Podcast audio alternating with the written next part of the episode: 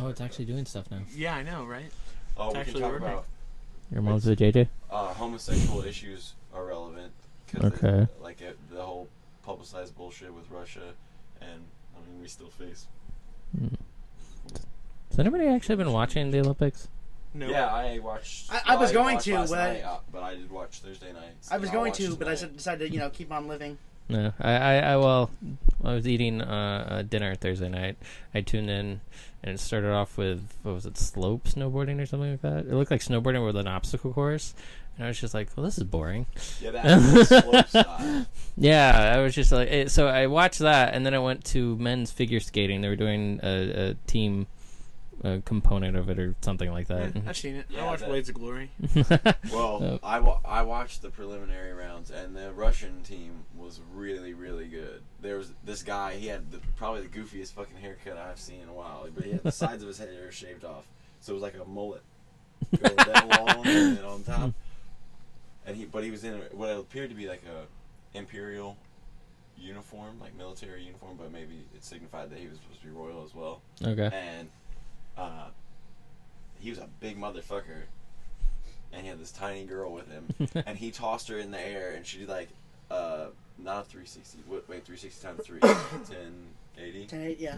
Oh, wow. She did a 1080, and, and he caught her while in motion, like uh, while he was skating sideways. I was really impressed by that. Yeah, sometimes uh, skating is pretty impressive. There was a um, I watched what was it? Okay, so the thing I was watching was it was sort of a team thing where they had different categories, and so like if uh, uh, I don't know a U.S. man wins the men's individual thing, they get ten points, and then Canada if, they came in second, they would get eight, and so on and so forth. So it was like the first category of that, and they had the men going, and some Russian dude who's been in the Olympics like three times Oh, 31 year old, yeah. yeah, he he fucking rocked it, and then the American followed and fucked it up. Yeah. he, he he jumped to do a little spin and landed on his knee and kind of slid into the. There, there's been a couple of injuries, like, uh, like I believe, like a couple, like uh, uh, the U.S. women's team, uh, like uh, I think a skier, uh, like on a practice run, tore ACL on one of her knees. Ooh. And And- Shaun White had to back out of that snow. Yeah, because it's that, dangerous, uh, s- the snow or slope style. He had to back out because he, well, basically he ate shit in one of the practice runs on the slopes. There, he went off one of the airs yeah. and just didn't get any air. Instead, went like chest and head straight into the ground. I saw some of the women. Uh, one of the women do that. That looked, just looked fucking painful because you're kind of just hanging in there and kind of flailing a little bit, and, And then you smack. And, and like Yeah. uh, I think you know, maybe it was a different one. It might have been the same one, but uh, like uh, they injured themselves on the practice runs. They won't be able to do, do anything in the Olympics, but they were they still planned to march last night in the uh, Mhm. opening ceremonies. But yeah, it was. uh I don't know, but yeah. So I watched the figure skating and then it went back to slope, but for the men, I'll probably and I tune in turned for it the off. I'll probably tune into like the gold medal hockey game because that's Oh, like you would. You you well, cause would. it- it- 'cause it's almost like Hockey's the only sport that matters in the Winter Olympics. Everything else is just so stupid. I sound like a bro right now. I'm gonna tell you. Sound well, a like, fucking like I mean you know the the individual uh, you know uh, the individual you know, things you know it's kind of cool, but I in general I, I kind of prefer prefer like you know stuff like uh, figure skating is fine because you know like there's the routines, but you know it's, it feels like you know uh, kind of disjointed to watch like the individual events. You know, as great as those people are, it's What about speed skating? yeah, speed skating is fun too. You Like got men in skin tight outfits. Come Not on. just men. Women- Oh, oh, they, they do women's too. Yeah. No, I'm It- it's like it's like a movie. I only go, I only watch for the men's because I like them in the skin tight outfits. I just think with uh, ho- hockey is interesting because uh, you know that gold medal game. It's almost like you know playoff hockey, and playoff hockey is usually pretty fun to watch. And I'm a guy who doesn't really Mhm. give a shit about hockey that much. Yeah. Well, um, Well, uh, that was the Olympics thing. to start Yeah, the right? episode. talk about being odd. All right, You well, asked, man. Yeah, I know, anyways, I know, I know. anyways, this is we're recording this on February eighth. Yeah. yeah. I wanted to give a happy belated birthday to Mr. Andrew Crowley, who celebrated his 25th birthday yesterday. That's right. Happy birthday, buddy. You're And happy birthday, sir. You're old. It's all down here from here. It's all downhill from here, babes. So's your English. Yep. You're gonna die this much sooner. I know, right? Challenge accepted. Well, yeah, at least you got free beer before you're gonna go out. so Anyways, yeah, I'm, I'm I'm just gonna hit the the pause button and go to titles, and Okay, yeah, that's Just- what I'm gonna do. hit the button.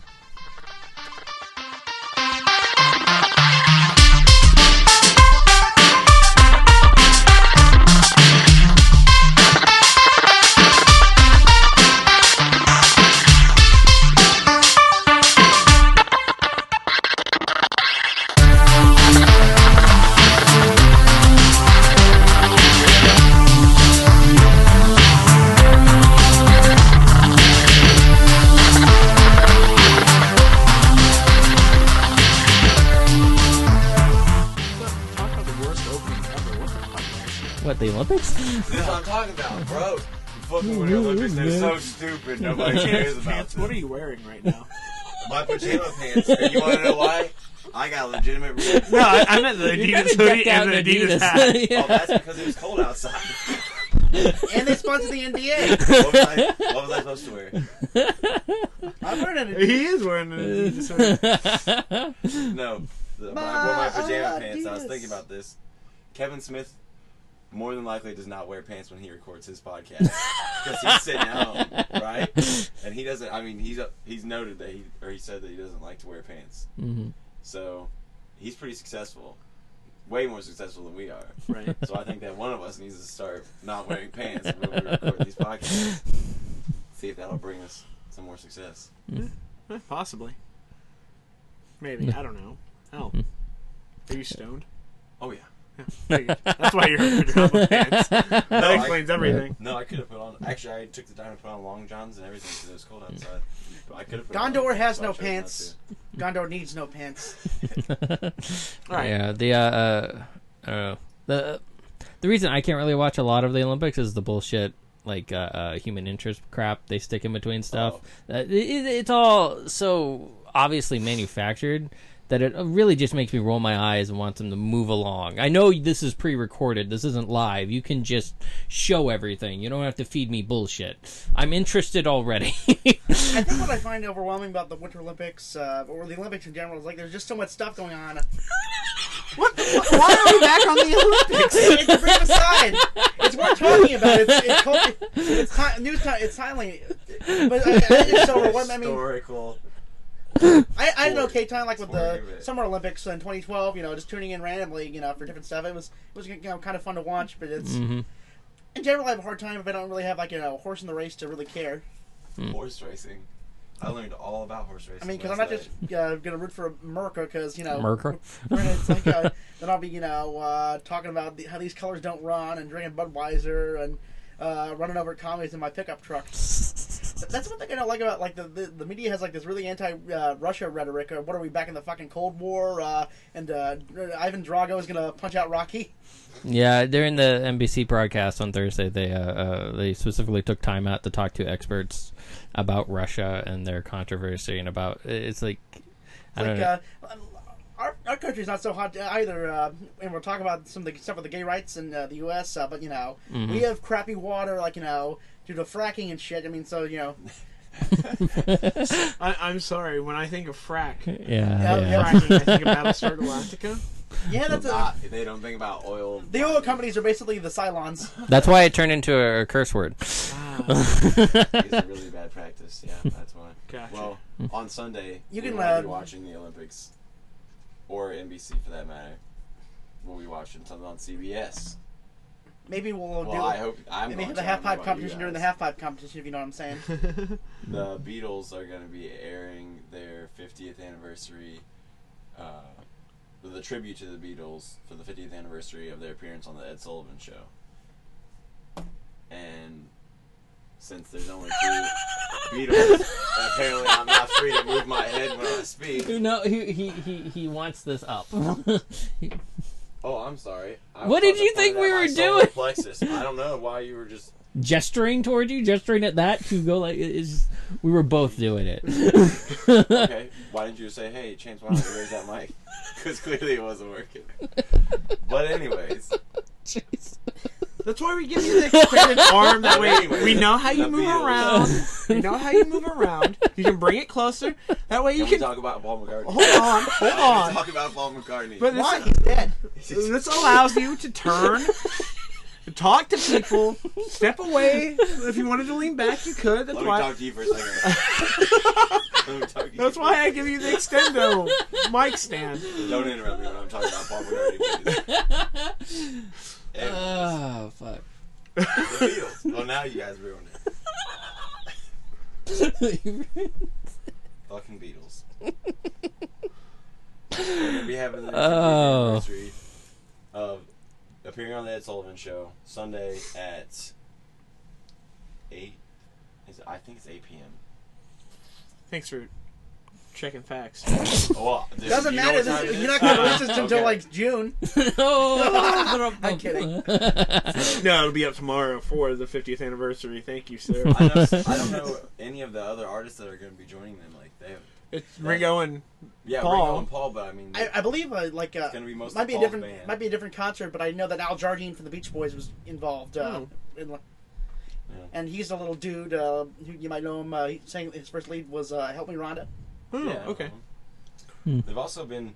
Uh, David Letterman did the whole this whole week. He had a tribute to the Beatles, and he had every musical guest came on and played a Beatles cover. Oh, nice. Because really uh, cool. Letterman films in the Ed Sullivan Theater, which Yeah, is where yeah. Yeah, Yeah. Mhm. they had. I, I know they had Lenny Kravitz. They had Sean Lennon and the Flaming Lips. They did "Lucy in the Sky with Diamonds." And Who else was on there? So is Sean Lennon actually going to be a part of Sundays? I don't know. I hope so. I mean, I he hope was so, too. he was singing with the Flaming Lips, is what he was doing. Hmm. And I think he. I feel like he might want to be there if he was wanted to be involved in that. I figure he probably would want to be involved in something bigger too. Excuse me for that. We're, we're sneezing. Yeah. Okay. I don't know if it even got picked up, but Well, now they know. And that fat podcast producer who everyone liked grew up to be David West the Sneezer. And now you know the rest of the story. well, there's Okay. something else about the Beatles that we haven't talked about yet. Something that we learned when when was that? What what month was that? C two two in last year, October, right? no. April. April. April. October. Yeah, we've been sitting on this. No. No. April. So we've been sitting on it for fucking 10 months. Okay. So this guy Vivek Tiwary wrote a book called Fifth Beatle. It's brilliant. Actually, I, Andrew, you should tell them what you think of it first. Now you 'Cause guys go of, first. of us, you are probably Well, we should say we'll save the best for last. we should probably further define. Okay, it's called the Fifth Beatle, and it's about Brian Epstein. It's, s- Yeah. essentially the first sort of. I don't know. Uh, it seems as if not like a lot of people sort of ignore Brian Epstein. If I'm. uh, so this is sort of the first sort of in-depth look at his life and who that man was and how he helped build the Beatles. Um, so yeah, that's what the the the book is about. And, and the interesting thing is that it, it's not like a book book. It's not just words. Um, it, it- he they produced it in a very nice looking graphic novel. Uh, I think it was Dark Horse that put it out, and it's got Yeah, it fantastic Horse. friggin' art by Andrew Robinson. Uh, This is the first time I've ever seen this guy actually do anything, and it's amazing. And in all honesty, the best part of the book, in my opinion. I mean, this guy is just fantastic. I mean, just like opening up to yeah, it's the first page, and seeing that uh, sort of establishing shot of Liverpool. Yeah. It's such a great way of introducing it. Like it, it's just it looks like it's dripping with water, and Liverpool is being washed away by the rain, and it just yeah, this is amazing, amazing art. The only thing that detracts from it a little bit, oh, you is- don't like the cartoons bit? I don't like the I Kyle Baker bit. I Well, uh, you know, it was meant to ape. Uh, there was a, the Beatles cartoon in the '60s. It's, uh, it's uh, that was like a King Features uh, production, well, I get and it the was cheaply made. I get the intent. I just don't like the. the, the I, I, I guess I've never really liked Kyle Baker, so his art was not really. I don't know. Like they could have gotten a different cartoonist, and, and I probably would have liked it better. I just don't like Kyle Baker's particular style. But uh, um. So yeah, it was uh, the only weakness I saw with the the book itself was the dialogue. I thought was incredibly stiff sometimes. They're they're English. They are stiff people. No, they're not. Andrew, please confirm. You've been to England more than David Gilman, and love both. So please confirm the staunchness of the British people. I, I would agree. Like it, you know, sometimes it felt like you know uh, fan fiction at times, like uh, you know, because it's sometimes hard, you know, capturing the voice of you know living people. I mean, Mhm. I think it's always going to come across as you know uh, just a little bit off. Uh, you know, probably the best. Uh, it, you know, it's still like you know, kind of through a crack, you know, funhouse mirror type of thing. But uh, the writer of uh, the film Hard Day's Night, he uh, hung around the Beatles for a little bit and kind of uh, wrote- wrote the dialogue, you know, based on you know stuff they said. You know, and it, you know, it's still cartoony, but you know, it's not, kind of fits them. So you know, it's kind of hard to you know find the you know uh, right measure. You know, Mm-hmm. but I, I do agree with that. Sometimes it felt like you know a little stilted, but yeah, yeah, it, it didn't really detract from it. You know, too much. I would say. And another thing that bothered me was I really liked I'm gonna, I'm gonna say like the first half of it, Okay. but then like near I don't know, the second half, it felt as if there was a lot of crap he had to cover, and I don't really think it got the space it deserved to actually be fully fleshed out. It it almost seems as if he he relied too much on it being sort of um what's the word I'm looking for abstract like, it, like especially when Brian's sick at the end there, and it's just it, it it doesn't. Instead of feeling as if I'm reading something of consequence, it feels all hippy dippy and dreamy, and it's I mean, kind it, of it, it, it kind of fits because uh, with uh, Brian, like you know, his most most important role with the Beatles uh, and the day to day stuff is like you know, uh, pre fame uh, through uh, '66 when they stopped touring. Their last uh, live show, uh, you know, pre uh, concert on the roof was uh, at Candlestick Park uh, in San Francisco, and that was uh, August 29th, 1966 hmm and then that's why that's where Brian starts to lose his way because, you know, sure he had other artists like Cilla Black, uh, Gerry and the Pacemakers to manage, but you know they they were never as big as uh, the Beatles, uh, hmm and that's like that's like you know, uh, yeah, he kind of lost. So he also one thing they could have covered is uh, I believe they mentioned it, but uh, Brian got into managing like a theater. Uh, I forget what I want to say it's the uh, Young Vic or something something like that, but it's uh, a theater in London, um, and because you know uh, Brian started out as an actor, uh, like that was one of his interests, along with you know designing uh, clothing, hmm He wanted to act, and he did right? that, but you know, you know it wasn't quite as you know fulfilling as you know say uh, managing the Beatles.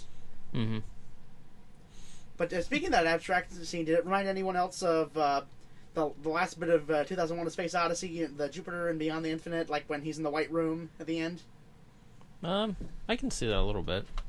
Let me look. Let me pull that page up. I'm kind of uh, like I. It, I haven't seen that movie in a while, so I'm sort of basing it on the community. yeah, I was gonna say, that, that killed me when that happened. What was it the beginning of the third season when they did Mhm, that? the first Yeah. episode. but Is that about this room? Or the very I think it's Right. yeah, yeah, right here. Yeah. Where it's like multiple people are coming in to talk to him on his sort of deathbed. Yeah. yeah, because uh, Brian, you know, like uh, part You of it. I, I took that, that he was actually dead at that time. Like this is all in his head. I I, I kind of pictured everything in the white room like after he passed. because uh, Brian passed away. It was like uh, August of uh, '67.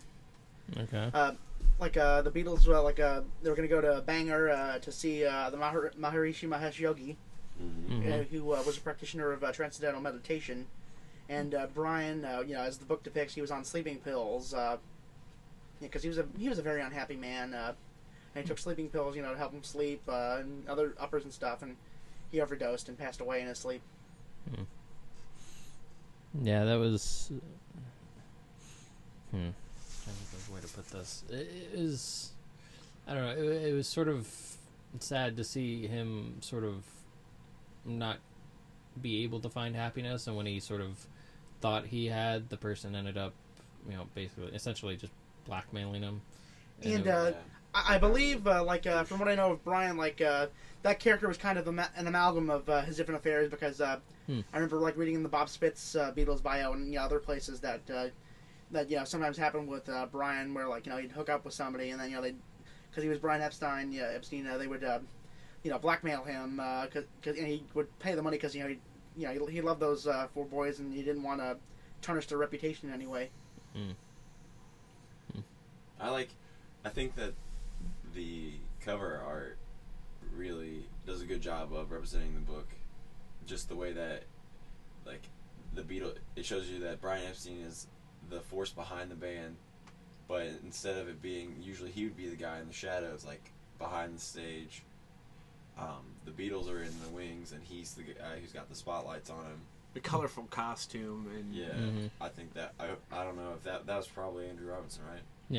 I thought it was interesting, like the the, the Matador bullfighter motif. Uh, Yeah, because like he was saying in the book how much he loved the the bullfighting, and I didn't know that. I mean, I remember the I remember that he and John had their trip, to Spain, but I didn't know it was because he loved bullfighting. I just thought they were going on vacation. and like uh, th- that's probably true, but like uh, I don't recall because uh, Brian Epstein uh, with a ghostwriter, uh, I want to say uh, maybe Hundred Days or trying to think it was, but he released an autobiography in the '60s, uh, uh, a cellar full of noise that kind of you know told how he became the Beatles manager and stuff. Uh, I don't, you know, it's been a while since I've read it, but I don't really recall him mentioning the Matador stuff. But that could have been, you know, he didn't want, you know, uh, to. I mean, there's kind of you could kind of you know read the subtext in some of the parts of the book that you know Brian's gay. Mm-hmm.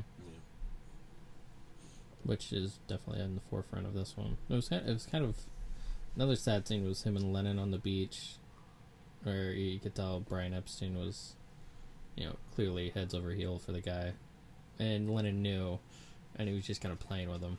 It was a little, I don't know, cruel to a certain degree.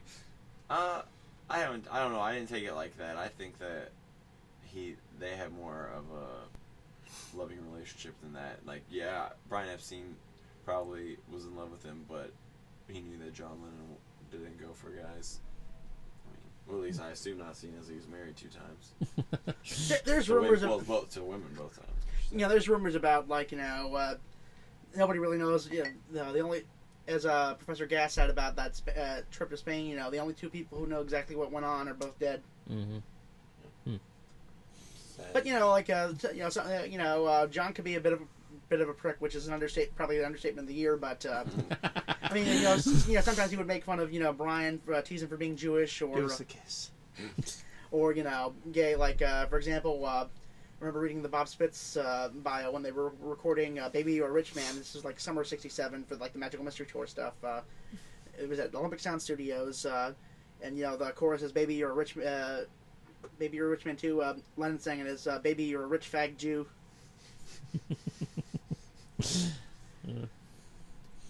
Yeah, I, I uh, another thing I thought uh, Andrew Robinson did incredibly well in the art is that he he, he managed to balance realism and like he, he he didn't draw like he didn't take a picture of Ringo and draw it straight from Ringo. He he he managed to create very real you know, cartoon versions of everybody in the book, and I think he did a great job. Like you see the Beatles uh, all in the room, they don't, and even when they're dressed all the same with the same haircut, you can tell which one's which just by how they're drawn. And it's not like he he did it with a, a lot of details. It was just with a few lines and gestures on the nose and the eyes, and he just he, he did a great job. Can that. you imagine Greg Land drawing this book? Oh fuck! He did his porn poses. Uh, God, yes. Or like I know you had a problem with the the uh, Doctor Who Star Trek crossover Mhm. a couple years ago, where it was almost too photo. Oh yeah, it was incredibly stiff, Yeah. and, and just because they were trying to uh, make all the characters look like the actors and Yeah. stuff, and instead of just using some sort of idealized version of the character Yeah. that would actually you know provide some sort of form of kineticism to the art that isn't you know just so it wasn't so stiff and looked like people just in a picture. Yeah. So Now, yeah. you guys actually had the. Well, we all had the the pleasure of meeting Vivek Yeah. last year. Um, you guys went to his panel at C2E2. Mm-hmm. Uh, tell us a little bit about that and the insight that he gave during that panel. Well, that was the pop music and or no, wasn't that the comics and pop music is what it was? I did not didn't go. It was, Yeah, it was I just me. I was writing my Oh, master's oh. thesis. It was No, I was- you, and I was there and too. Carrie. Yeah, Carrie was there too. Yeah, it was him and Kieron Gillen and a, a bunch of other writers. Uh, makes sense because uh, Kieron Gillen does the excellent. Uh, is it uh, phono- Phonogram, phonogram. Yeah, Mhm. I, I prefer the first volume of that to the second one. I haven't read the second one yet. It was okay though. Yeah, but they, he was mostly talking about his relationship. What I remember of it is him talking about his relationship that he had with Brian Epstein, and it, like sharing a, a similar career aspirations and following the same career path.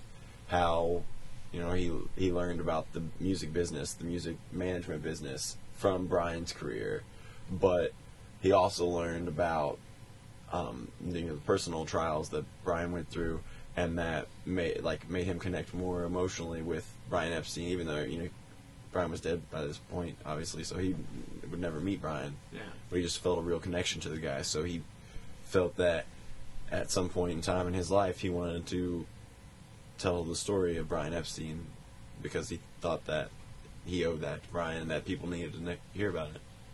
And hmm. it was nice. Yeah. He also got a movie deal out of this. Oh, really? Oh, really? really? I didn't yeah, know that. he's writing the screenplay for it right now. Oh, sweet. I did not know that. Yeah. So hopefully that goes well. Yeah, for sure. That'd be that'd be awesome. Hopefully it writes dialogue better than the screenplay. Who's gonna play the Beatles? It's Oh, gonna have to be. It's gonna have to be for no name. Uh, yeah, it's, uh, Although it worked pretty well, pretty well, I thought in uh, uh, Dewey Cox. yeah, especially Paul Rudd as John Lennon, Oh, yeah. and uh, J- uh, Justin Long was a pretty good George Harrison. Like, uh, get the hit the look right. I think Chris Eccleston's a bit too old to play John Lennon again, Yeah, which was really good. If you guys haven't seen it, that naked Lennon. yeah, it was really good. Yeah. I well, it. they can get Aaron Johnson to do it. Didn't he play Lennon in the Yeah, Nowhere he Boy? Nowhere? Boy, which I Yeah. really liked. Nowhere Boy, Nowhere Boy was really good. and uh, the kid who played Paul in that was the kid from uh, the Doctor Who two-parter in season three, uh, Family of Blood. The little blonde-haired boy in that Yeah, I don't know the what you're talking about. two-parter. The- In season three, yeah, Wh- what the one, happened? where, the one where the Doctor becomes human because of Bob Yeah, Watch. because they're Oh, they're- they're back in time? Yeah, yeah. Oh, okay. Yeah. Back in time, he's a teacher, and okay, yeah. yeah, With uh oh, God, what oh, what's her name? Uh, the the woman from space. yeah, um, her Jessica. Egg. uh, Jessica. Jessica. Oh, frick. Yeah, I can't remember her last name. Yeah, yeah. Anyway. Okay. Um, yeah, uh, I really liked Nowhere Boy. Nowhere Boy was a, a good movie. I I- really liked it. I haven't seen it. Um, I'm probably the only one here who has. Yep. I saw Old you Boy. haven't seen it? Is that a related Why? film? Yeah, I just didn't feel like it. Yeah, Aaron Johnson does a great job as John.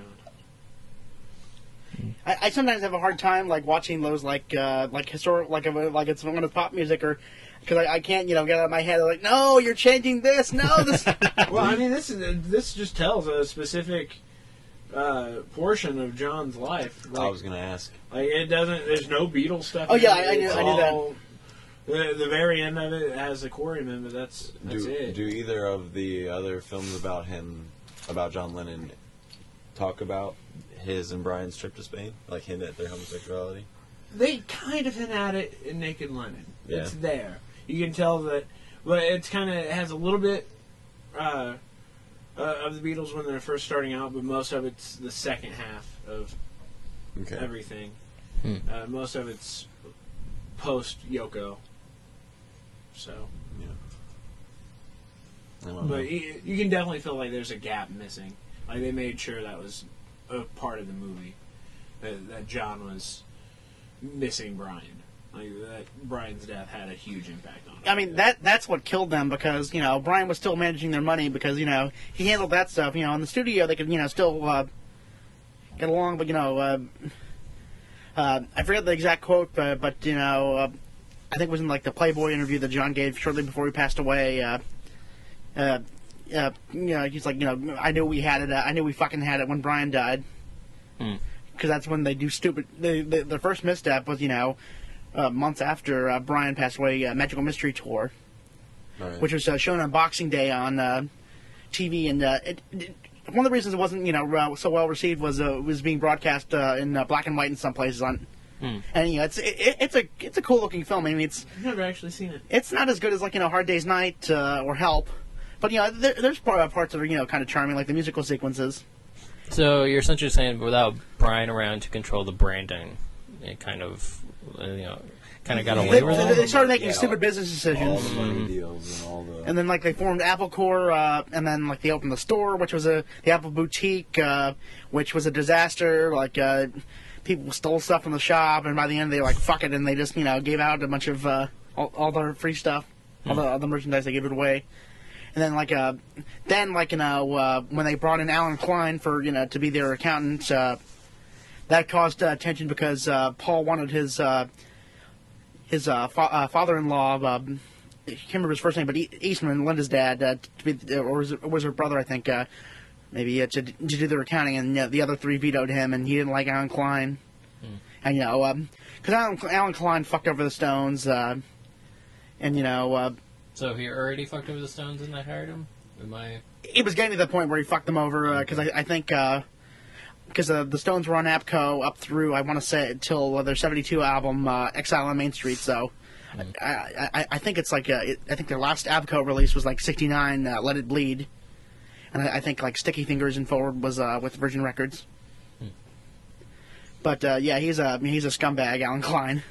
yeah, he got them their money, but like uh, you know, kind of a shady businessman. Uh, if you guys have ever seen the movie uh, the Rutle, the Rutles, all you need is cash. Uh, you know, Jim Belushi plays uh, the Allen Klein figure.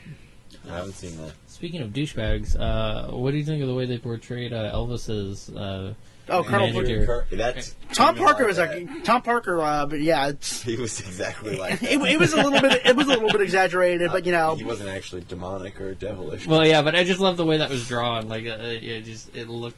the they actually give him horns, or was it just no, a but they gave him those him? really sharp teeth, Mhm. and he's like eating all that meat and just ripping flesh. And Yeah, he just looked like a freaking monster. Parker just- was uh, kind of a scumbag. Like you know, uh, Elvis didn't, uh, didn't have a really good deal, and uh, he was the reason why Elvis never uh, toured the world because uh, he was a Dutchman uh, and like.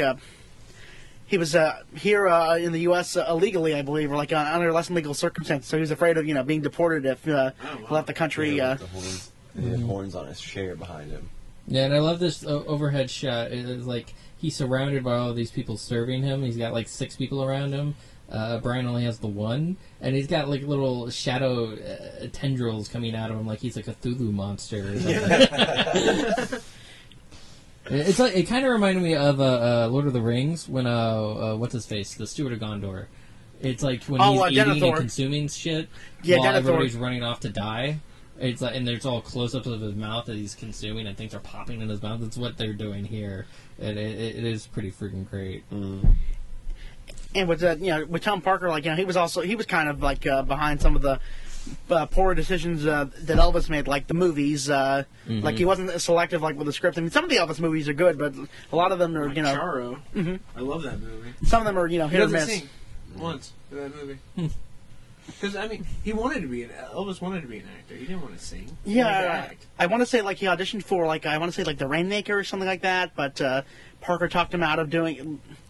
But you know, Parker like you know really controlled Elvis, and yeah, yeah one thing you know like uh, yeah, I really feel for people like you know Elvis or uh, Michael Jackson, uh, where they you know they reach a certain level of fame where they're isolated. You know, like with the Beatles, you know they had three other guys, you know, tell you know, oh don't go, don't get big headed. You know, I, I know you, you're Paul McCartney from Liverpool. Uh, I used to ride the bus with you. Uh, and I, I think that's you know they were uh, greater than the sum of their parts. I mean that's why you know really uh, not much not much of any of their uh, solo career stuff you know touches the Beatles stuff. I mean that's probably personal bias coming into some, into some of it, but Well, I don't think a lot of people would disagree with you about No. that. I mean, I think the closest thing would be Paul and uh, Wings. Uh, Would probably the. I don't know. See, that's not. I would never say that. I Ram is a pretty really good record. Uh, Ram I, Ram is definitely one of the top Beatles solo albums. My, my personal I enjoy a lot of Beatles solo stuff. my personal favorite Beatles solo album is All Things Must Pass. Oh yeah, that's a good um, double album. Triple Those album. years. Is it triple? Mm-hmm. A triple? Well, it was a triple LP mostly because it's like you know the the you know the the jam songs of the Yeah. the last uh, All things must pass. Part of the second one. Um, one thing I thought was interesting on the book of how they made uh, JFK's assassination such a prominent moment in the book as well. Which I, I'm, I don't quite remember why. Well, isn't that right around the time they did the Ed Sullivan show? well uh, here's here's Or- what here's, well, Well, it would have been Yeah, I guess- November. The November. Uh, he- here's, November- here's why it's significant. Uh, there, uh, November 22nd, 1963 is the date uh, with the Beatles was released in the UK.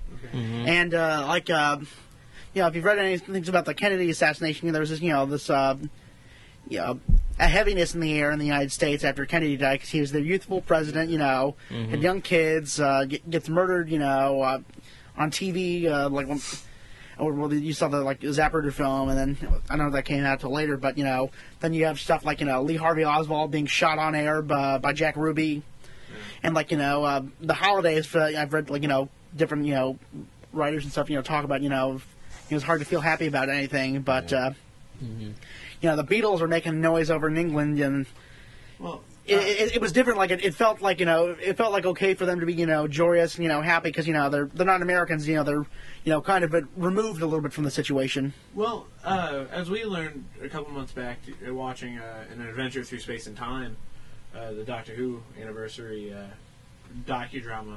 I mean, uh, even Kennedy's death had an impact on that too, because it was all over the TV there as well, all over the media. So with Doctor Who, it was kind of the first episode aired the day after, and nobody watched it because they were all watching the the news of Kennedy's death.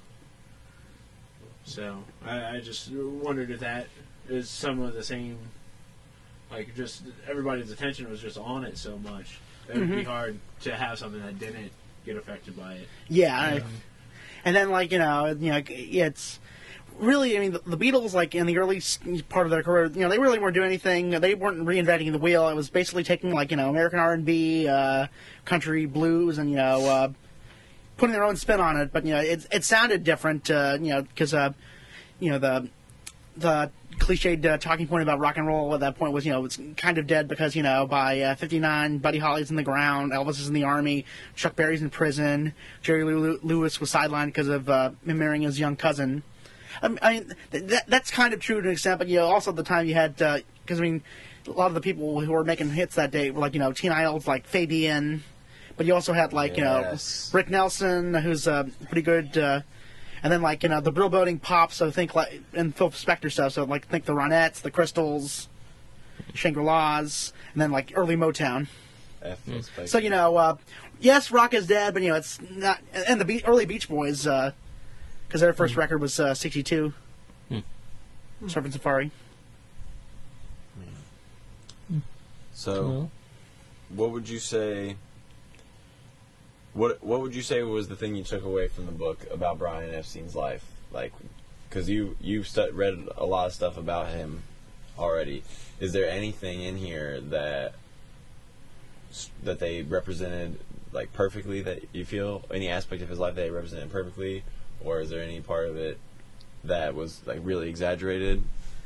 I mean, there's you know there's definitely some exaggeration. You know, probably you know some characters are combined, uh, but uh, one thing I like, you know, I, I guess you know, to me like it was like an abstract concept, like you know how lonely Brian was, but uh, Yeah, because he was he was gay when it was illegal to be Mm-hmm. gay. And, and you know I I read like that stuff, and you know, I knew he was you know a very lonely and sad man. Like uh, uh, there was this part in uh, Beatles anthology. I, I always cry, uh, you know, when uh, they talk about Brian di- Brian dying, uh, and then they play uh, "You Got to Hide Your Love Away," uh, Yeah.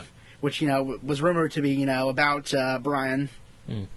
And you know, it just kind of you know encapsulates you know that you know uh, you know like uh, this you know sense of loneliness. Uh, you know, uh, he had, you know he had all that you know uh, wealth. You know, he, you know top of the world, but you know he wasn't happy, and you know was you know I mean he had love, you know, in the maybe the friendship sense, uh, but you know nothing like you know the type of love that he really wanted.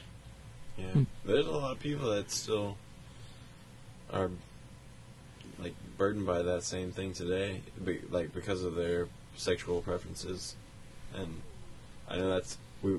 David doesn't want to talk about the Olympics, but that's one thing. that's one thing that has been happening in the Olympics is that some athletes have been protesting during the events, protesting the anti-homosexual agenda and legislation in Russia, and it's something that we still have to deal with here in the U.S. Yeah. I mean, Well, I didn't know it was illegal uh, at the time. Like I had no idea. In that England, you could be- I had no idea that you could be sent to prison. there's a Yeah. movie. Oscar a, Wilde uh, went to prison because of uh, that those laws. Oh wow! There's a movie though with Mel or not Mel Gibson, excuse me, Dennis Quaid, where he um, is a homosexual, and he ends up going to a psychiatrist to like seek help in curing himself of his urges. And he's at the time he's a married and he already has a couple kids. I don't know the name of the movie.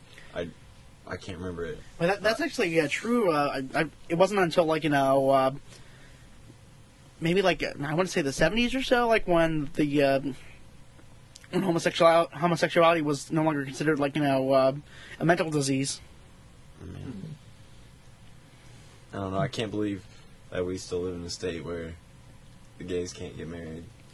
Like where, where we don't recognize the union of two people as any any two people of reasonable age and mental constitution who are in love with each other and agree to like agree to the parameters of the marriage that they feel are necessary. Everyone deserves the right to entering into a love, loveless, uh, cold marriage. But at the same time, does it does it really matter if your marriage? See, in this country, it matters because uh, tax. Yeah, for there's tax certain purposes. rights that are involved. Uh, Yeah. That that's the bullshit thing. I mean, it doesn't like it isn't like people have to get married under uh, a, a, A church. Under, yeah, under a church or involve religion in it at all. They Yeah. it's a civil union It's between contract two with people. state. Yeah, I mean that's the important bit. And- and that's it- the thing that's bullshit about it because everybody's supposed to have the same rights, and the fact that we're denying these two people rights is kind of bullshit. Yeah. That's the thing. I, I could give a shit whether they, they if they wanted to get uh, married in a Christian church or something, and the Christian church didn't want to, want them to do so. That's up to the church. The church can do whatever the fuck it wants. Mm-hmm. Yeah, as long as the they don't state, take any public money. Yeah, the the state, you know, forcing itself into these people's uh, uh, uh, social issues is wrong. That doesn't make any sense to me. Yeah. I don't. I- I mean, when it's not like we're asking for people and animals to get together in civil unions or people and inanimate objects, we're just talking about people. Yeah, it. and, I'm- and I mean, this you know, this definitely you know, uh, issue is important, but you know, uh, there's a lot you know, a lot of stuff with like the uh, LGBT community that we could do better on, like you know, uh, s- suicide rates for you know uh, queer teenagers, uh, you know, and like uh, I, I think I read somewhere that the life expectancy for a person who's trans is like 25 or 23. why is Wow. that? A lot of people react violently to finding out somebody's trans. You know, they they might murder them, or it's. Uh, you, you should see, like you know, like uh, you know, Piers Morgan, uh, rightfully so, was uh, under uh, hot water for you know some of his uh, thoughtless comments to uh, Janet Mock, uh, uh, transgender woman uh, who recently re- uh, released a book, and uh, I don't know, if you guys uh, kept tabs on it, but uh, uh, like one of the issues, like with the with the folks who are trans, are like you know, uh, they might not want to be out of that, you know, that they.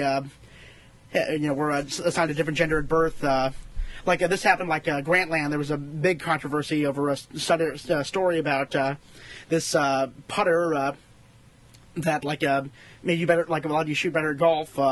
And the reporter was doing his due, due, due diligence, you know, kind of looking into the background, uh, make sure that you know the, this uh, this Doctor uh, uh, you know, that uh, her credentials were bona fide. But he, then he found out that she was a trans woman, and that and he added her uh, post. Uh, she she ended up die, die, uh, killing herself. So there's like you know I, I I got like from reading the story that you know maybe that you know his poking and prodding you know might have led her to commit suicide. And so and Grantland was like you know we. They could have done their apology. Bill Simmons' apology was decent, but you know they they really fucked up because I mean like this t- everybody like who they had like multiple people people read the story, but you know uh, really like when it's this type of story, you know if, if you're not familiar with this, you should definitely you know maybe they could have gone like to GLAAD or some other organization that you know is familiar with this. You know, are we doing it the right way? Are we using the right pronouns? That type of stuff. Well, this is sort of a downer episode. Right? right? I mean, it's I just know, an issue that they talked about in the book that I Yeah. think we should talk Yeah. about because it's still pretty relevant. it's a prominent point in the book, though. I mean, Yeah. It's a big part of the book. And Yeah. uh, I, I, I can't remember if it got uh, mentioned here, but uh, the Alan Turing, uh, who like was responsible for, uh, I think was the uh, breaking the Enigma coding machines of like the Germany used in World War II. Uh, I, I believe it was the 50s or 60s. He was chemically castrated because he was homosexual. Yeah, It's unfortunate. Wow. That's rough.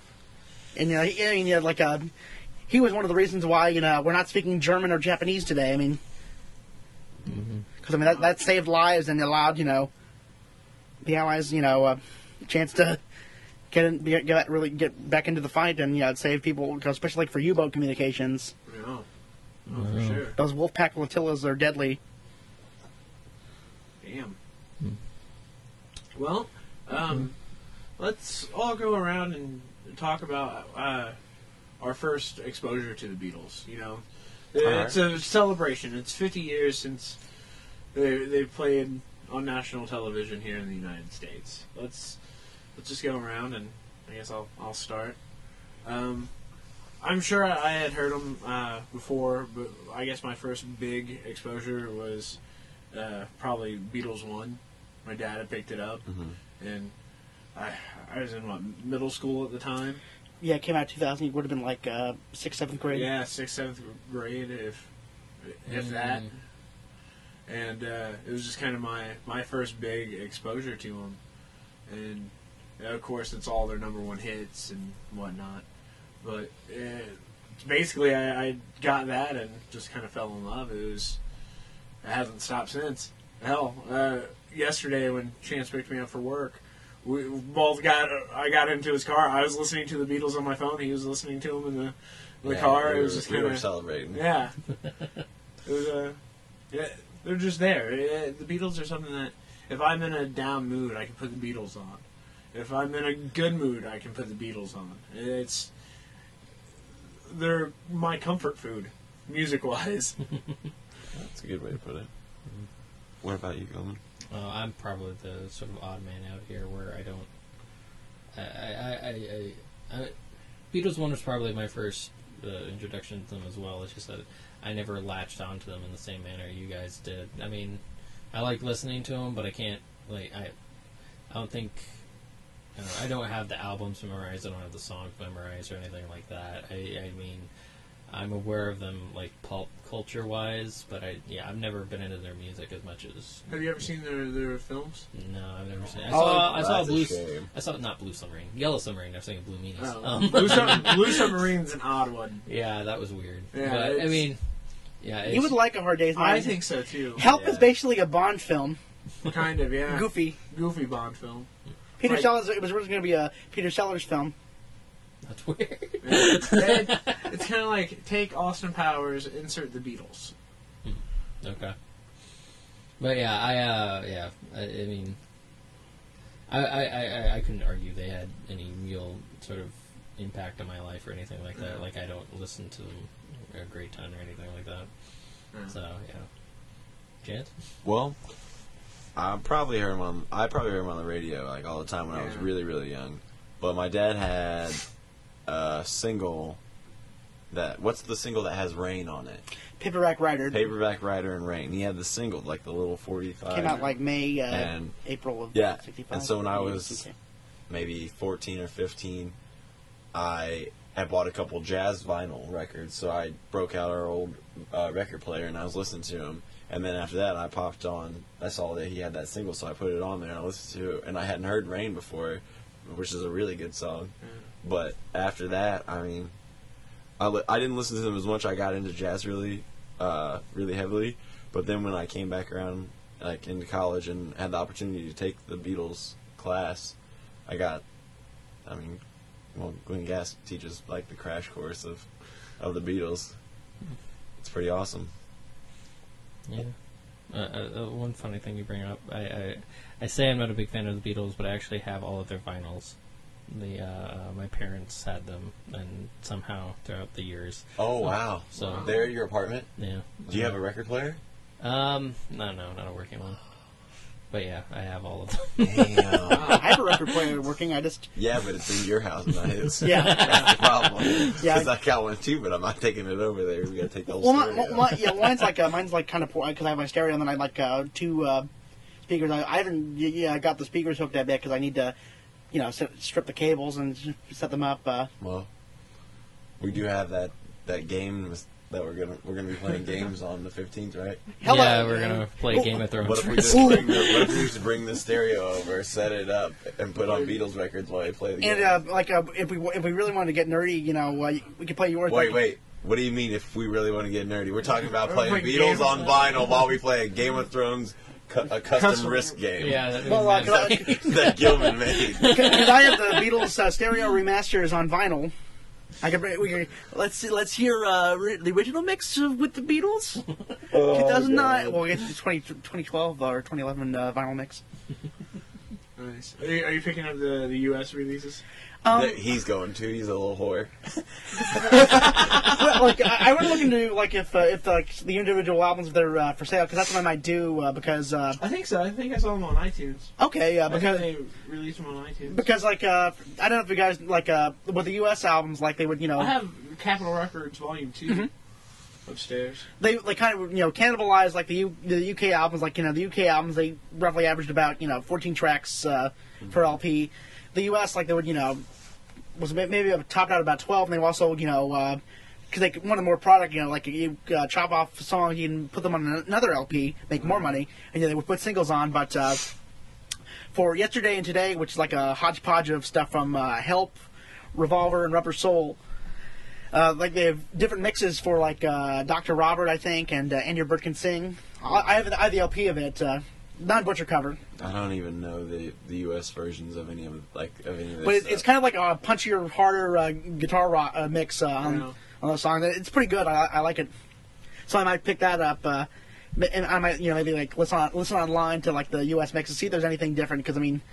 Yeah, I, I already have all of the I have the mono versions and then the stereo versions. Of It, it's like us with Star Wars. Buying every version of Star Wars that comes out. He's like that with Beatles albums. Although to be fair, like I mean, like the some, and Star Wars. Some of the mono, with, with, the, with the mono Beatles, like there's some cool shit like uh, Pepper sounds, uh, like the mixes are different. Uh, Yeah. Because the, the mono mixes are what the Beatles, you know, focused on. Because uh, stereo really, really, really didn't become a thing uh, for records till like the late '60s. Do they insert Anakin Skywalker anywhere? No, they don't. Man, I I really hope that Sean and Julian will both be at the show on Sunday. Oh, that would be amazing. Dhani, I know Dhani is on tour. His the new number two is on tour with Roman Remains right now, Yeah. but I don't know if there's going to be a tour break Yeah. this weekend for him to do That that, or it's probably gorgeous. pre-recorded, right? Or is it going to be? Yeah, I think think it's it's, going to be live? I think it's live. Yeah. Well, I don't know. I mean, I don't know.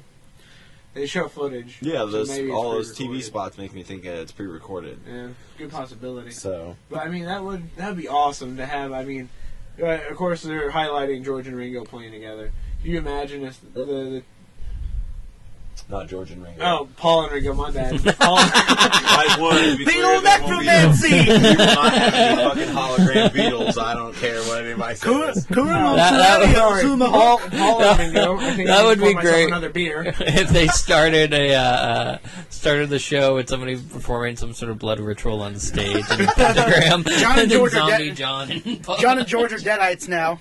And Paul. Uh, You mean uh, Paul, you mean uh, uh, William? Ca- We mean William Campbell? Yes. Uh, Uh, oh, but I, I, I never said uh, where uh, my first exposure to the Beatles.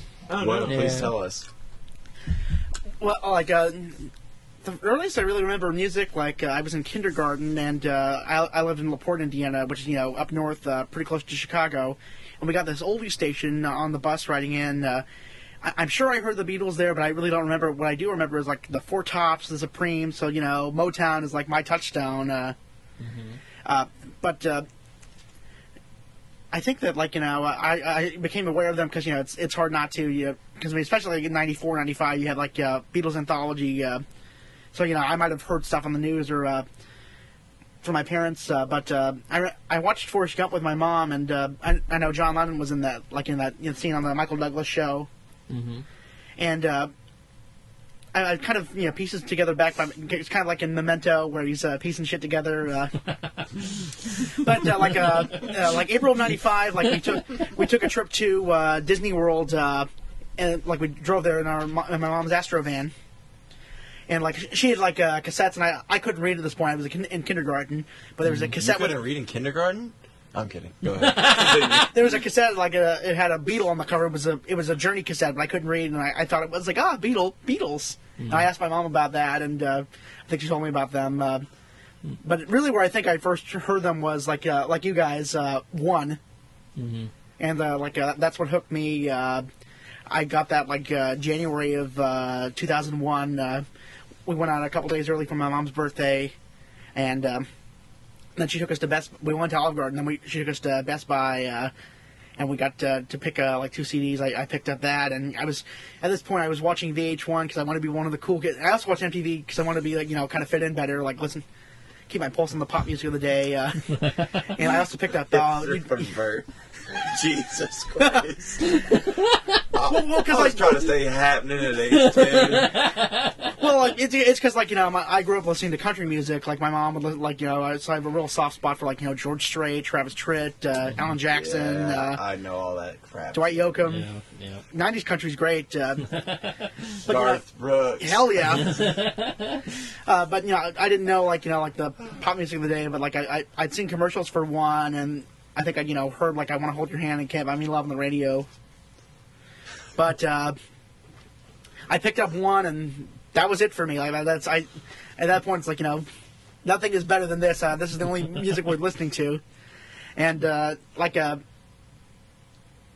uh, before. Uh, Okay, okay, what the fuck is that? Penis interruptus. Oh, I see. Oh, I see what you did there. Okay. Uh, but uh, but like uh, pre Beatles, like uh, I would get modified flat tops for my hair, uh, and then you know uh, after that I discovered them, you know, bowl cuts ever since basically, you know, variations of different Beatle cuts, sometimes shaggier than the others. But uh, I remember like because it's like you know the first year of my fandom, you know, I really only could identify John. Because I, you know, I, I knew the way he looked and sounded. You know, I confused uh, John and Paul, like the voices. Uh, but um, I remember uh, that fall, you know, uh, really being uh, crushed when George died. Uh, Yeah. like uh, I, I, I, I, 2001, uh, November 29th, 2001. I uh, like I listened to the oldies radio station from Indianapolis. Uh, like that would wake me up. I'd get about up about six. Uh, that's when the- alarm would ring, and I would lay in bed, you know, kind of half asleep. And uh, like I remember, like half asleep, I heard like a this guy get call into the radio station, say something. Uh, and then like they played a Beatles song, and then like when I was more awake, I was like, "That's odd. They usually don't play the Beatles that early." And uh, then I like w- uh, turned on CNN when I came down. It was full of like 9/11 coverage still, and Afghanistan, war in Afghanistan and stuff. Nothing about George. But then I went, went online, and I think I still have my newspaper from uh, the Indy Star. Uh, that they interviewed uh, Professor Gass actually. Oh, did they? Yeah, I went to the archive like to look it up because Oh wow. Yeah. That- The that- annals. I'm pretty sure I have that that that Indy Star put up somewhere of like full p- front page George Harrison. But like I like uh, they interviewed Glenn, and that's how I found out about, about the Beatles class. Like you know, I, and I kind of put that away, and then you know, I, I like my freshman year of uh, high school, I got really obsessed. I got uh, Rubber Soul, Revolver, all, all these stuff I was basically missing. And uh, what? Did you guys turn it off or something? No. Gillen's uh, just not right. David is ready like, to talk about for the next episode. He passed- David I passed the wrote, I note to wrote down that. And he said vision, And and, then- I was being a jackass. Blind people. I knew what you were talking about. I was being a jackass, so I wrote blind people. it took you that long? No, no, no. Yeah, I've been laughing. I've been trying to contain myself, and yeah, I keep on looking down and seeing blind people, and yeah, sorry. That doesn't make any Uh, sense. I was saying, But uh, like you know, like uh, our, our friend uh, Matt, uh, like uh, I, I was doing drama. Like we got we got like uh, we did like uh, the Thespian Society. Uh, Matt made me a tee with a full. I still have it uh, in my closet. Uh, like a different. A different, lot of stuff still in your closet. like different Beatle album covers on it. Uh, it was like buddy. it was really cool. Uh, mhm And then, like the Beatles, you know, that, that, they basically, you know, changed the course of my life. Uh, like when I was looking at colleges, like fall of 2006, I, I went to visit IU and I got to sit in on the Beatles class. And you know, I already wanted to become like a music journalist because I, you know, I'd seen Almost Famous and I was like, I want to do that. But sitting on the Beatles class, like, I'm coming here and I'm taking that class. and I, I took basically every uh, rock history class at IU, and eventually I became. Uh, yeah, Glenn was on sabbatical at the time. He was in uh, Hawaii uh, working on the Bob Dylan course, but uh, Professor Hollander was teaching it. But uh, eventually, I became Professor Gass's uh, grading assistant, and when I was applying for uh, my one grad school uh, to study musicology, I wrote a paper analyzing uh, help. was that for the CUNY? Mm-hmm. And uh, like the, the, the you know the, you know Beatles were like a, my gateway to like every other type of you know popular music. Uh, So the Beatles were your gateway drug. yes, Pretty much. Can I? But Well- no, it's fine. oh, Okay, It's it, fine. it wasn't doing that earlier. No, So no, it's fine. okay, It does that. all right. I'm not sure why, but it does. It's good. and uh, you know like uh, Well, uh, to rewind a little bit, like one of my uh, like I talked about how like I really got into the Beatles my freshman year of uh, high school. Uh, um, I found out that that year like um, that uh, the Beatles landed at JFK on my birthday. Uh, I was born 25 years after the fact, uh, Nice. And it was really cool to uh, learn that. Uh, like a, it was a work day for uh, Velveteen Rabbit, and I remember uh, Chris Burton and I were singing uh, different Beatles songs, and Velveteen Rabbit. That's not what I think about when I think of Velveteen Rabbit. Donnie Darko. No, No. no, it was a play we did at high school. oh, I, I, I think about Yeah. Donnie Darko. Yeah. My sister was the skin horse. What's that? and was it Crystal or Amber? Crystal. I figured, 'cause- is that like a skin changer? No. that, that was just the name. Yeah. Andrew played Andrew. The skinhead. That's horse. not what we remember. no names are, will be mentioned just for the sake of. propriety. Yeah. Double delightful. I have that on tape. You have it on tape? Yeah, my we have the taping of it. We bought the tape, so Yeah, if you guys the- want to revisit that tape, Do you have a tape of the Crucible? I don't know. Hmm. Maybe. Anyway, yeah. Sorry. We've known each other a long time. The guys. soul. But uh, well, I like uh, to quote Glenn because he talked about like in the early days of his Beatles class that um, he would uh, you know like uh, have people write essays and um, somebody uh, like started their paper with the Beatles. Now there's a band. What can you say? but uh, I also like uh, after my uh, final semester in- in undergrad, uh, I went. I took a class with uh, Professor Gass. Uh, spent three weeks in England, uh, two weeks in London, and a week in Liverpool, and it was amazing. I got to go visit like different you know musical sites. Uh, got to go into John and Paul's childhood homes. Uh, got to go into the cap- re- rebuilt Cavern Club. It was really cool. Nice. Man, that must have been awesome. Everybody loves the Beatles. Yeah. Um. Anyways, what I was saying earlier, I I really hope like the the children of the two Beatles that aren't around anymore join Paul and Ringo Yeah. on stage. I just think that'd be insane. Clapton should be there. I doubt it would happen, but you Yeah, know, they- It's possible. It if is they do, possible. if they do something similar to what they did for George, then Clapton will be there. Who else was at that? Tom show? Petty. Petty was at Tom Petty. Was Jeff at the Lynne. Uh, I, I think, uh, well, he's no longer with us, but Ravi Shankar was there, uh, Anoushka Shankar. Yeah, he. That's right. Anoushka might be there. I mean, it'd be awesome. yeah. Tomorrow's gonna be it'll be interesting. I I Mm, can't wait to see to what remember. happens. Um. Oh, uh, actually, uh, speaking of like, uh, there's uh, rumblings, uh, like, because uh, prints been like re- restored of uh, Hard Day's Night, but there's rumblings that Criterion might be releasing uh, A Hard Day's Night on Blu-ray. Blu-ray? Oh my god. I love A Hard Day's Night. That movie's great. But it's you, insanely quotable. but I'm just curious. Why do you you take something that was recorded on a not uh, and now obsolete format, and you're Film's gonna not obsolete. what was it shot in? Like what was the film quality? I don't know. What was the standard Film- of this of that time? Film's always better than well, not always better than HD, but I mean. Okay, so to com- I'm just saying to convert it's really from- easy to to get remastered. If you got the prints, remaster the prints, and it's gorgeous. Film's a gorgeous format. It's, uh, I guess it's akin to like, you know, Like Christopher Nolan won't use digital; he only shoots on film. Gotcha. it's like akin to like, you know, like when you're ripping a CD to iTunes, like, you know, uh, there's going to be uh, degrading the quality, but like, uh, now with like greater storage capacity, like you can have like, you know, r- r- rather than ripping it like, you know, 128 kbps, you can rip it like uh, 320 or like uh, f- uh, FLAC lo- lossless. Yeah.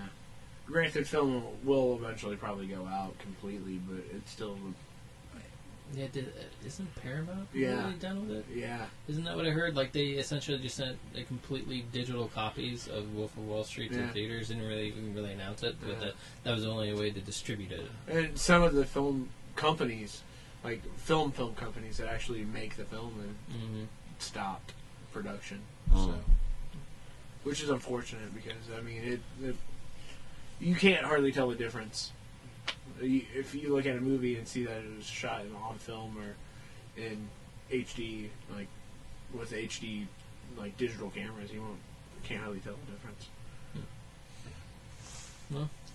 Anyways, um, we will. We're at an hour and three minutes. We will leave you with our interview with Vivek from C2E2 from last year. Yeah. And that'll be our our closing. Um, So, well, uh, quick a, a couple announcements. Uh, I will be participating in a panel at uh, Indiana Comic Con March fifteenth at five o'clock. Um, the weekend passes are forty five dollars. Forget how much the day passes are. Does Gabe have a different one? there as Dollars. well? Huh? Doesn't Gabe have one there? Uh, Gabe's hosting uh, the speed dating Okay. at uh, at Indiana Comic Con. He, he'll be the guy in charge of the speed dating there. Mhm. Um, but it's going to be. Uh, unfortunately, the panel only had room for two fucking people. Don't ask It's a me. small table. Yeah, it must, it must be. It must be a small table. But uh, it's Probably, gonna, probably gonna be the size of like you remember on the pizza things, the little plastic table. maybe Gabe. That's what you're sharing. maybe Gabe told them that I was going to be on it, so they had. They're just like, man, we can normally do three people, but We're only gonna fit we two. can only fit two now. uh, Burn the other chairs. but it's going to be uh, me and uh, Warner Swoops from uh, Nerd Management. They're uh, a friend of ours. Um, they uh, do their show at a, a comic shop, or not a comic shop. Wow, wow, go me at Comic Book U, Comic Book University. This is Indianapolis. I know. Midwest. not. Not I didn't even realize that. I thought you were just saying "Eh, they do it at a comic shop. No, no, I was thinking- yeah, yeah, yeah. I was thinking back to my old comic book store.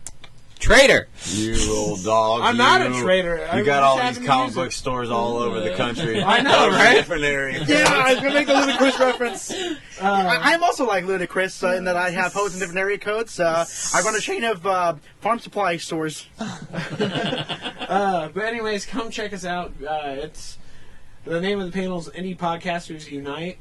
It's uh, it's up on Indie Comic Con's website right now in the schedule. So if you need more information, go to indiecomiccon.com. Um, well, that concludes another episode. I'm David West. I'm David Gilman. Chance Hoover. I'm Andrew Crowley, and uh, on behalf of the group and ourselves, I hope we pass the audition. Bravo. And here's Vivek. To look at you or look at the. Uh, just have a conversation. Okay, but start you start this way? Start, Okay. start with the, the pitch to me. Sure. Hello, I am Vivek Tiwary, and you're watching Kind of Epic Show. And I am the writer producer of The Fifth Beatle, a forthcoming graphic novel and feature film about Beatles manager Brian Epstein. Uh, and I also run the Tiwary Entertainment Group, where we have been uh, writing and producing theater, film, and television for uh, the better part of the last decade, uh, doing a lot of work on Broadway. And uh, yeah, I'm, I'm just uh, excited to be here and tell you a little bit more about what we do. So, uh, Vivek, your book's coming from Dark Horse, right? That's right. Yeah, it's going to be coming out uh, this fall uh, on Dark Horse. We're very excited about it. We've been working on it for about three years, so it's a long time coming. Okay. Um, and why did you choose to write about Brian Epstein in particular? I mean, it's it's a highly debated topic. Who's the fifth Beatle? So, why did you pick Brian? Yeah, well, you know, I discovered the Brian Epstein story when I was in business school. Uh, without wanting to date myself too much, it's you know coming on 20 years ago. And uh, while I was there, I was dreaming about doing some of the things I'm doing now, working in the entertainment industry. And I thought if I'm going to work in entertainment, I should study some of the great entertainment visionaries. And uh, I thought the Beatles and Brian were the team that wrote and rewrote the rules of the pop music business. So I thought I should learn a little bit about Brian Epstein's life. Uh, and as I, the reason I mentioned the date is that back then there was no Wikipedia, there was no YouTube, there were none of those online resources. Uh, and even today, there is a paltry amount of information readily available about Brian. But back then, there was nothing. Um, so it became this, this sort of mystery that I was trying to uncover about this man. I was perplexed as to why you could read about John Lennon's astrologist and you couldn't find out anything about Brian Epstein. Um, and what I uncovered after doing all this research, meeting people who knew him, doing old newspaper searches, was, you know, ini initially it was the business blueprint I was looking for. For a young guy who wanted to be in the business, I was fascinated by how he got them a record deal when no one wanted to sign them, how he convinced them to put on suits and, and the haircuts. Uh, all of that stuff was amazingly interesting and rewarding from a business standpoint, but it really was the personal uh, side of his story, the human side, that really moved me. Uh, the, the quick of it is that he was gay, Jewish, and from Liverpool. And in the 1960s, those were three significant strikes, you know? Um, it was literally a felony to be gay. Um, this might sound strange in modern terms, but Jews just didn't work in the entertainment business. It was not an industry that, that was populated by, by Jewish people. Uh, and Liverpool uh, was, was there was nothing cultural going on in Liverpool. It was a, it was a port town. Um, so for this gay Jewish man from Liverpool to be, you know, walking around saying, I've, "This random band I'm managing is going to be bigger than Elvis," it was kind of absurd. You know, um, he was the ultimate outsider, um, and uh, and so his story just became so inspirational to me. Um, I find it a very inspirational human story, and I've been carrying it around with me for you know the better part of the last 20 years. Um, and uh, and so about five years ago, when I decided, you know, I was uh, in between shows, and I said, "What's the next project I want to work on? What's the next story I want to tell?" I realized it was the Brian Epstein story. It was this the story of this man who's inspired me for decades. Um, and in terms of the actual title, The Fifth Beatle, you know, certainly other people have uh, have been attributed that title. You know, the, there was George Martin, their producer, Billy Preston. Billy Preston. There's Billy Preston. There's uh, the original drummer Pete Best. There's Stu Sutcliffe, who actually was a fifth member. You know, the list goes on. Um, but you know, Paul McCartney very famously said, if anyone was the fifth Beatle, it was Brian. So I'm going to go with that. Um, but I guess I also believe that. Brian really was like a member of the band, and this might sound a little poetic, but I believe that you know the way that the Beatles were wonderful musicians and they played their instruments and they wrote their songs. Brian played the business as his instrument, Yeah. and and they were a unit. You know, in the, much the same way the Beatles would never have been the Beatles without those great songs and that great music. They would also never have been the Beatles without somebody to push the industry in directions that allowed them to do the things that they were doing. Brian, uh, you know, got the record label to be okay with classical, uh, you know, uh, orchestration on their songs, and you know they're going to take some time off to study Eastern instruments and you know things that would be ridiculous for a boy band to do, which is what they were, you know, at the time. And so, so Brian really played the, the, the business like his instrument, and I think he was an, as important a member of the band as any of the other ones. So even though I, I'm cribbing the term or, or the rights to the term from McCartney, I also sort of think it's it's actually a valid term. I think he was the fifth member of the band. So, uh, can you tell us a little bit about uh, the book? I know you have a couple different artists working on it, or that worked on it. Yep. Uh, and you have some pretty, pretty neat uh, ways that you went between the artistic styles. Sure, yeah. So, uh, so there are two artists that are working on it. Primarily, the book is uh, is painted by Andrew Robinson. Um, Andrew's amazing. He's worked on Starman, Batman, Star Wars, Superman. He's done a lot of comic book work. He um, he paints in a very painterly style. I can show you some of it if, if uh, you'd like to, to put some on camera. I'd be happy to show you some of the pages.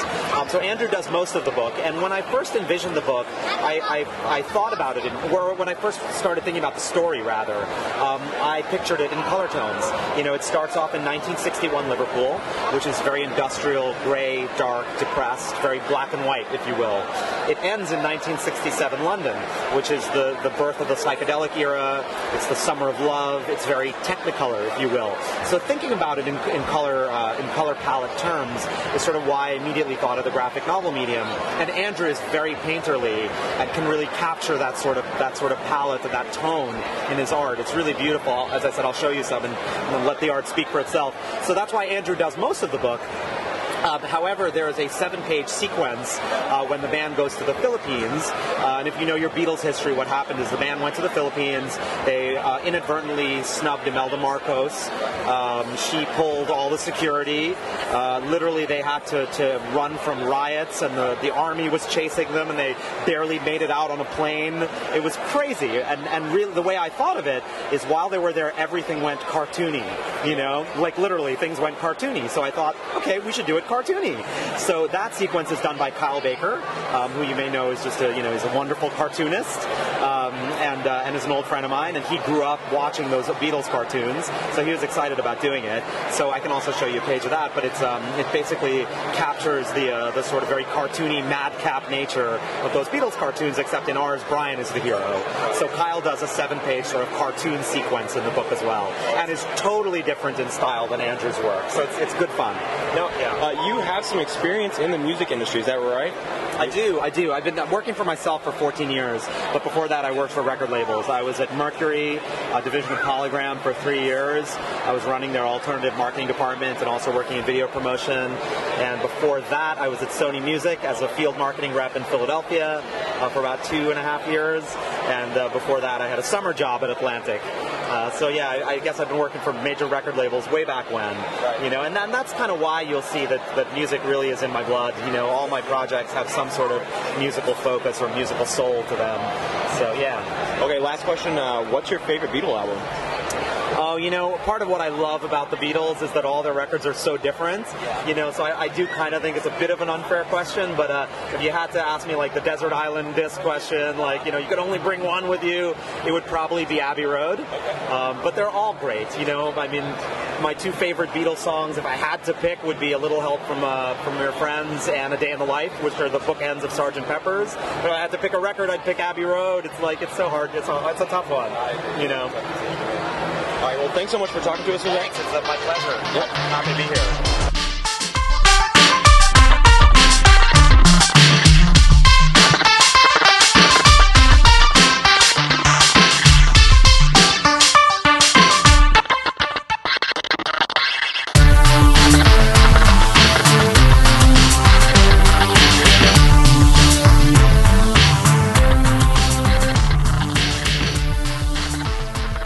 Hey listeners, this is Mikus, creator of the kind of epic theme song Zombie Kids. If you're interested in finding out more about my music, you can check me out at mikusmusic.com. Also, I am on iTunes, Facebook, and SoundCloud. You can look me up as Mikus Music, and that's M I K U S, and you know the rest. Alright, peace out everyone. Keep listening.